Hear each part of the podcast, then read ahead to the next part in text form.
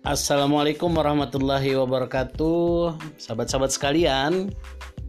Kembali bersama Bang Lubis di sini. Hari ini kita kembali lanjutkan pembahasan kita tentang empat pilar NLP dan hari ini kita sampai ke pilar ketiga.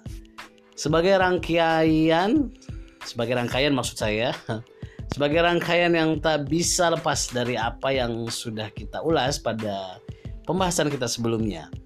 Ketika seseorang sudah menentukan outcome-nya dengan ketenangan, kenyamanan dan harmoni, buah dari building rapport yang sudah secara konsisten dia lakukan, agar semakin besar peluang dalam mendekatkan seseorang pada outcome-nya yang sudah ditentukan sejak awal, maka seseorang perlu juga memperhatikan pilar ketiga ini, yaitu sensory acuity. Ya, sensory equity adalah sesuatu yang sangat erat hubungannya dengan kepekaan terhadap lingkungan. Dengan mengoptimalkan modalitas yang sudah Allah karuniakan kepada kita, kepekaan terhadap lingkungan dan apa yang sedang terjadi saat ini dengan mengkalibrasi setiap perubahan dari apa yang kita lihat, dengar dan rasakan saat ini adalah sesuatu yang sangat penting. Kalau diimajinasikan sahabat sekalian, kita dalam sebuah penerbangan misalnya, cobalah Anda kemudian membayangkan bahwa diri Anda sedang duduk dalam sebuah pesawat yang sedang terbang tinggi di udara. Dengan penglihatan Anda kemudian bisa melihat keluar jendela apa yang sedang terjadi di luar pesawat. Misal, apakah pesawat ini sedang terbang dalam keadaan normal? Atau jangan-jangan ada asap di luar? Atau dengan pendengaran Anda misalnya Anda bisa mendengar apakah suara mesin pesawat ini masih dalam keadaan baik atau ada sesuatu yang mulai terdengar agak berbeda suaranya, bukan seperti biasanya. Anda juga coba bisa merasakan juga apa yang terjadi saat ini dengan tubuh Anda misalnya. Apakah terjadi turbulensi dalam pesawat ini atau Anda masih dalam keadaan tenang saja? Semua kondisi lingkungan yang perlu Anda amati semakin mudah Anda kemudian bisa merasakan, mendengar dan melihatnya dengan menggunakan modalitas Anda, inilah yang kemudian disebut dengan sensory equity.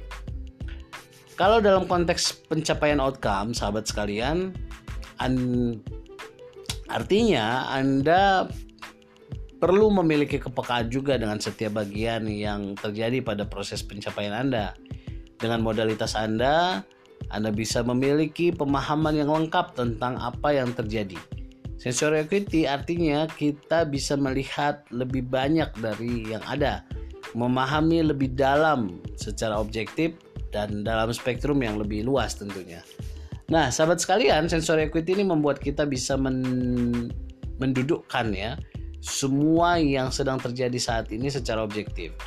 Sehingga peluang melibatkan prasangka menjadi lebih sedikit, bahkan idealnya sama sekali tidak digunakan prasangka-prasangka kita itu.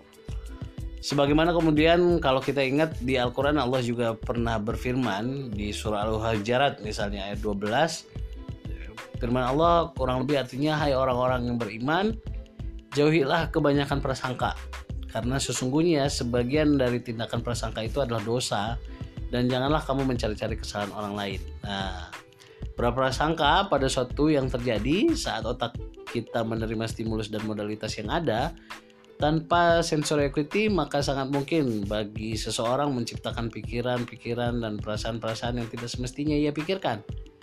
Tak sedikit persoalan menjadi lebih rumit, sahabat sekalian, karena justru imajinasi yang tak memberdayakan justru mendominasi. Misalnya dari stimulus yang ada, seseorang mulai menciptakan prediksi hal-hal negatif dalam pikiran dan perasaannya.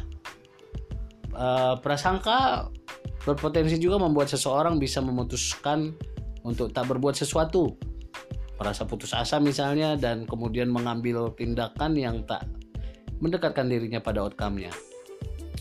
Sensor equity mengajak kita untuk kemudian berpikir lebih objektif dan mendalam, bukan berpikir sambil lalu tanpa kepekaan.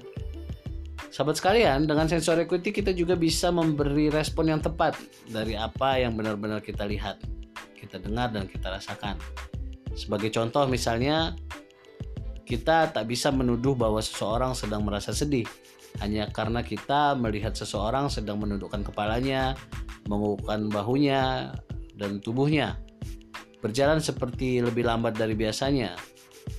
Sensor equity mengajak kita untuk mengamati sesuatu apa adanya tanpa melakukan penilaian secara terburu-buru agar kita yakin uh, tentang sesuatu yang kita lihat, dengar dan rasakan, maka NLP menyarankan kepada kita untuk melakukan kalibrasi dan mengkonfirmasi dari semua informasi yang masuk ke dalam otak kita melalui modalitas kita. Sehingga dengan sensor equity, seseorang bisa memiliki kepekaan dan kepedulian yang memadai terhadap lingkungannya sehingga dalam memberi respon tentunya lebih mudah dan tepat. Karena respon yang diberikan semata-mata berdasarkan apa yang dilihat, dengar dan rasakan tanpa melibatkan prasangka-prasangka yang justru sering kali kurang memberdayakan. Ketika sensor equity ini menjadi kebiasaan dan pola berulang yang baik dalam diri kita, tentu belief dalam diri kita juga senantiasa terbangun adalah belief yang memberdayakan. Semoga bermanfaat. Terima kasih. Sampai bertemu kembali di bahasan kita berikutnya. Assalamualaikum warahmatullahi wabarakatuh.